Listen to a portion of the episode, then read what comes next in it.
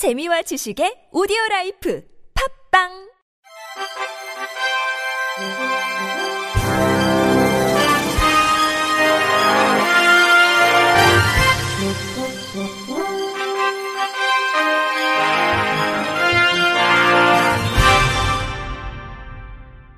청취자 여러분 안녕하십니까? 3월 28일 월요일 KBIC 뉴스입니다.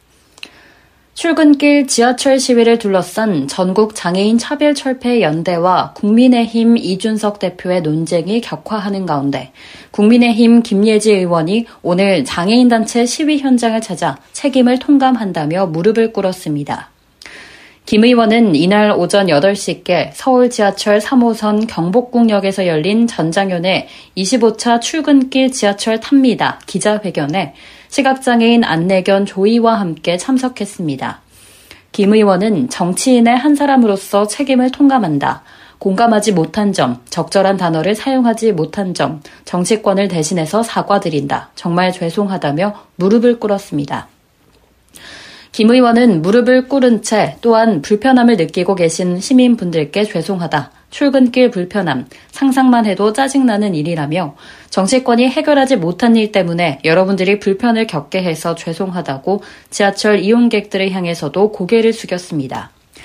이날 함께 현장을 찾은 정의당 장혜영 의원은 정치권의 책임 방기를 지적하는 시위에 여당 대표가 모욕적 발언을 한 데 깊은 유감을 표한다며 이런 목소리가 이준석 단 한 사람의 의견에 불과하고 국민의힘의 공식적 입장이 아니라는 소리가 자당 내에서 나오는 것이 필요한 민주주의의 모습이라고 말했습니다.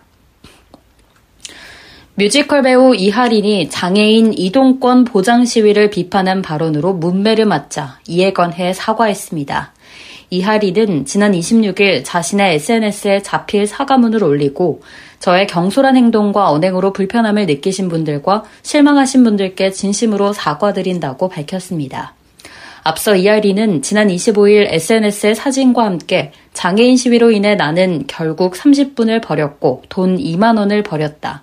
남에게 피해주는 시위는 건강하지 못합니다. 제발 멈춰라는 글을 게시했습니다.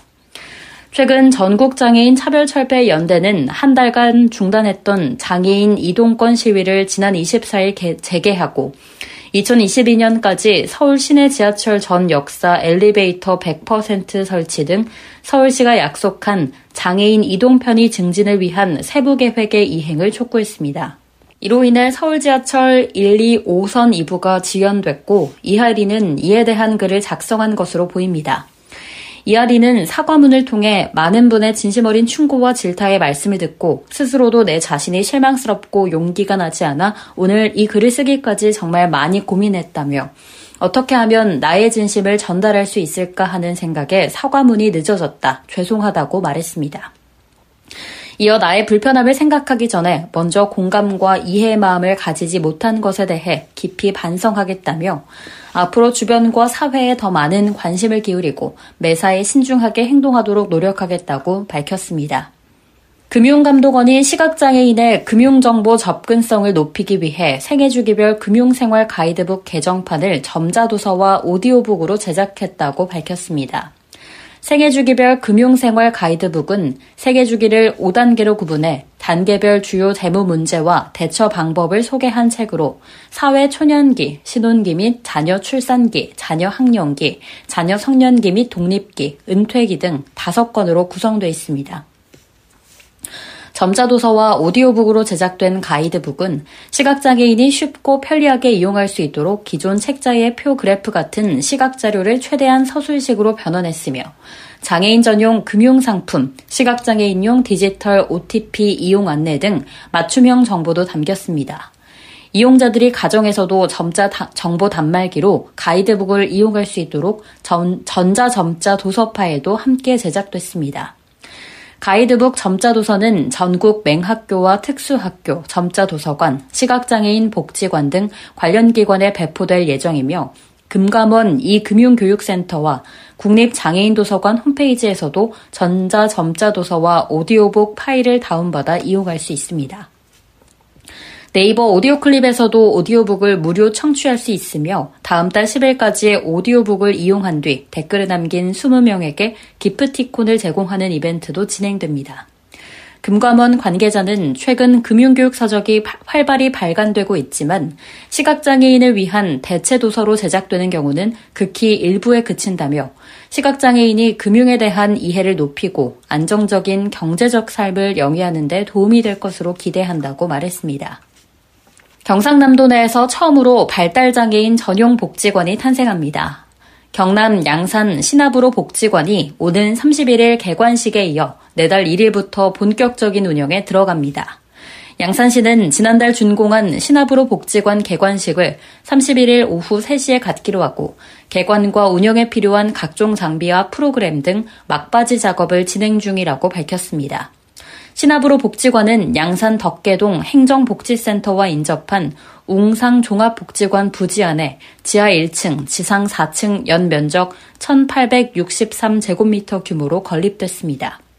복지관 1층에는 사무실과 상담실, 카페 등 안내와 소통의 공간이 마련됐고, 2층에는 각종 프로그램실과 직업 적응 훈련실, 자원봉사실, 보호자 대기실 등 재활과 교육의 공간이 들어섰으며, 3층에는 주간 보호센터와 심리안정실, 일상생활체험실 등 돌봄과 교육의 공간이, 최상층인 4층에는 식당과 강당 등 활동과 건강을 위한 편의 공간으로 꾸려졌습니다.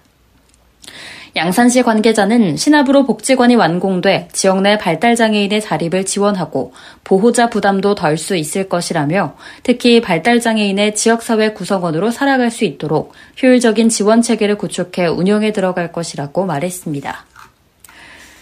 경북 김천시는 2022년 장애인 평생학습도시 공모사업에 선정됐다고 밝혔습니다. 장애인 평생학습도시 공모사업은 교육부가 장애인 역량 개발과 장애인 비장애인 통합 평생 교육 활성화를 위해 2020년부터 추진해온 사업입니다. 김천시는 경북도 내 첫 지정으로 국비 1억 5천만 원을 지원받게 되며 올해 13개 사업을 우선 선정해 사업을 추진합니다.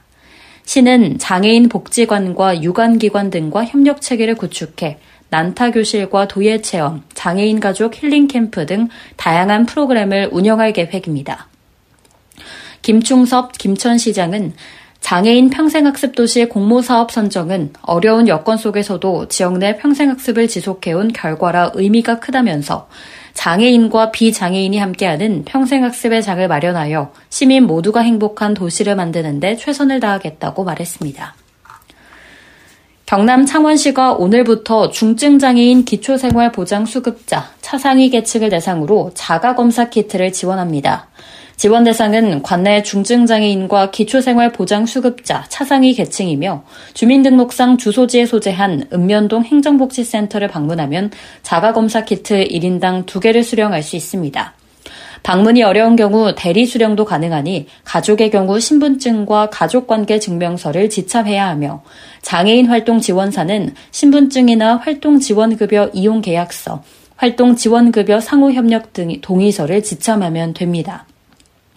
허성무 창원시장은 자가 진단키트 무상 지원으로 감염 취약계층의 선제적 검사를 통해 코로나19 신속 대응이 가능하게 될 것으로 기대한다고 말했습니다.